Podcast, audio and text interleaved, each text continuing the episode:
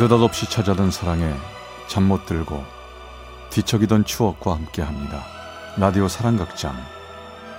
어느 날 사랑이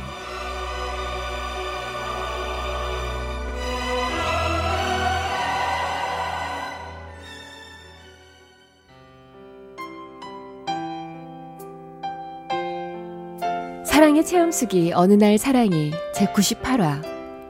눈이 슬픈 남자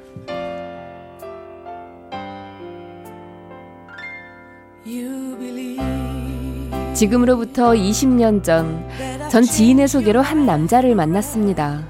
훤칠한 키에 까무잡잡한 피부와 유난히 속눈썹이 길던 그 사람은 참 말이 없었죠. 만날 때마다 느끼는 것이지만 그의 행동은 정말 따뜻한데 눈동자는 어딘지 모르게 늘 슬퍼 보였습니다. 우린 어느덧 3년을 만났죠. 날씨가 유난히 춥던 어느 겨울날 늘 뜨뜨미지근한 그의 성격이 전 그날따라 약간 짜증이 났었나 봅니다. 정은 씨, 무슨 남자가 맨날 그렇게 말이 없어요?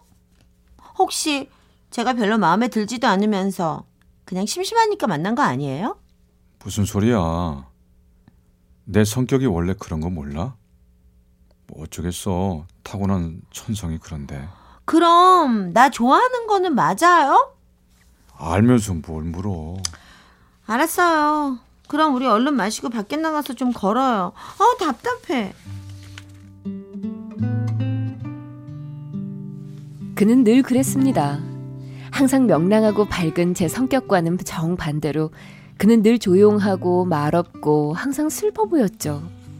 어쩌면 우린 그렇게 상반된 성격이었기에 서로에게 더 끌렸는지도 모릅니다. 정은 씨, 하늘 좀 봐봐. 어, 날씨가 꼭 눈 올 것 같아요. 어, 그러네.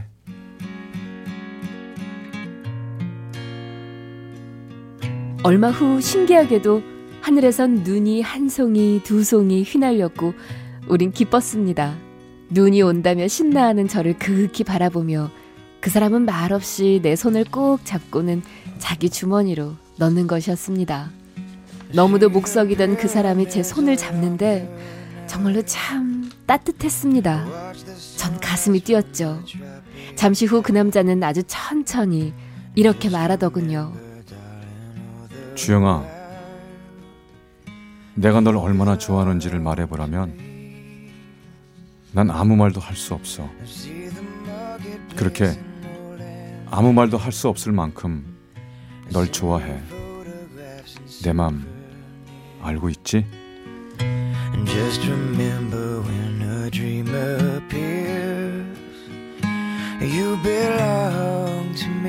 전 정말 뛸 듯이 기뻤습니다. 눈 내리던 그날의 감동은 세월이 많이 흐른 지금도 제 가슴 속에 선명하게 남아 있습니다. 그렇게 행복한 시간들을 보내던 중 어느 날 그가 이러더군요.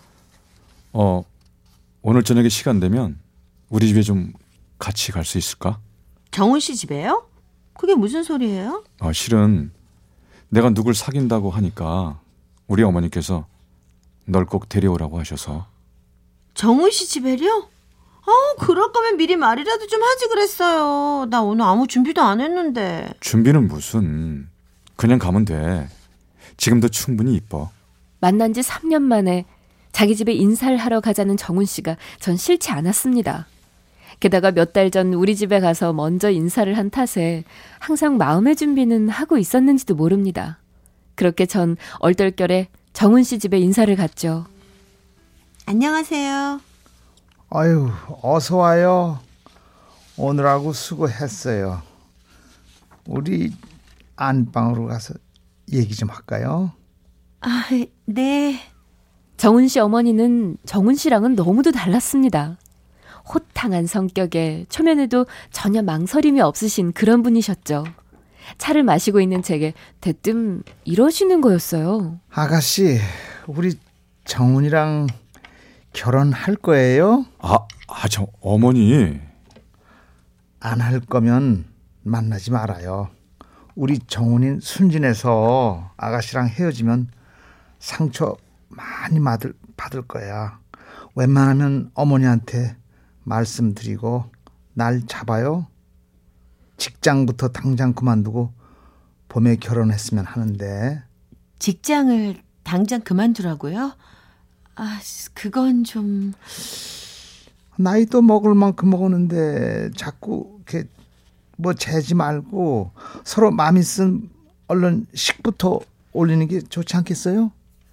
그런 말을 듣는 순간 전 가슴이 답답해져 왔습니다. 처음 대하는 그 자리에서 거침없이 그런 말씀을 하시는 그의 어머니가 무서웠습니다.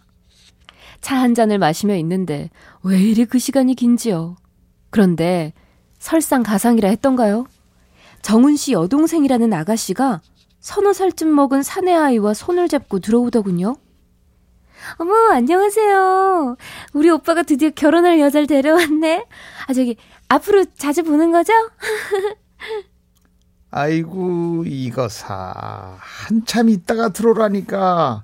벌써 왜 기어 들어와? 아유, 저 엄마도, 나도 궁금하니까 그러지. 궁금하니까. 쓰잘데기 없는 소리 말고, 애 데리고, 얼른 들어가. 얼른 저쪽으로. 아이, 아, 알았어요, 알았어.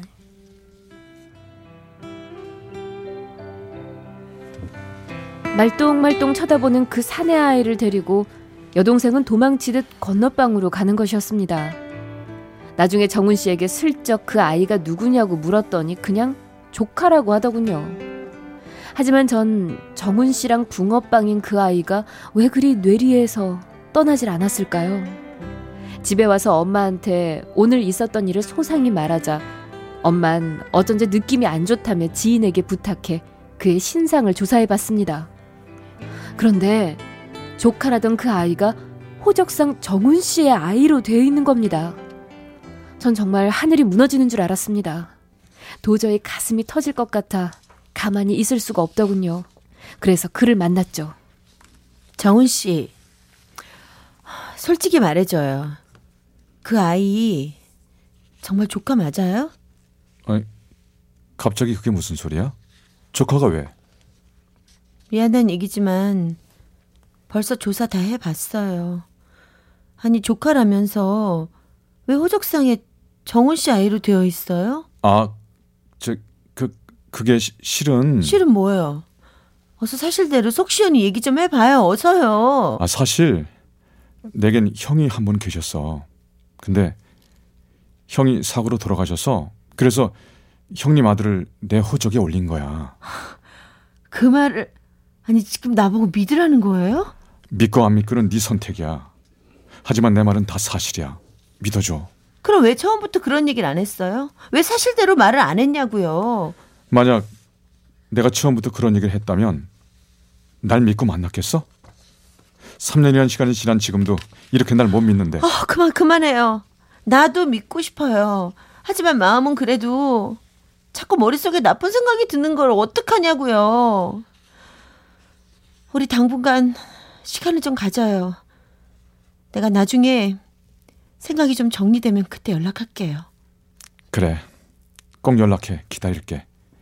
1년이고 2년이고 기다릴 테니까 꼭 연락해. 꼭.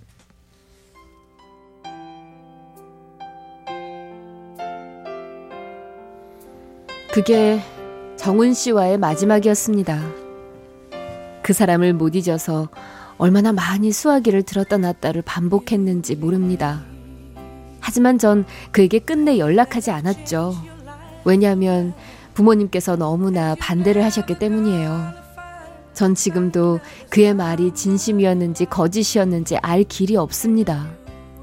하지만 사랑한다면서 그를 100% 믿지 못했던 저. 과연 저는 그 남자를 정말 사랑한 걸까요? 이 땅 어디선가 살고 있을 그 사람. 부디 지금은 슬픈 눈빛이 아닌 행복한 미소로 살아가고 있기만을 가슴 깊이 바랄 뿐입니다. 어느 날 사랑이 제 98화 눈이 슬픈 남자 편이었습니다. 경기 고양구 덕양구의 지모 씨 사연이었습니다.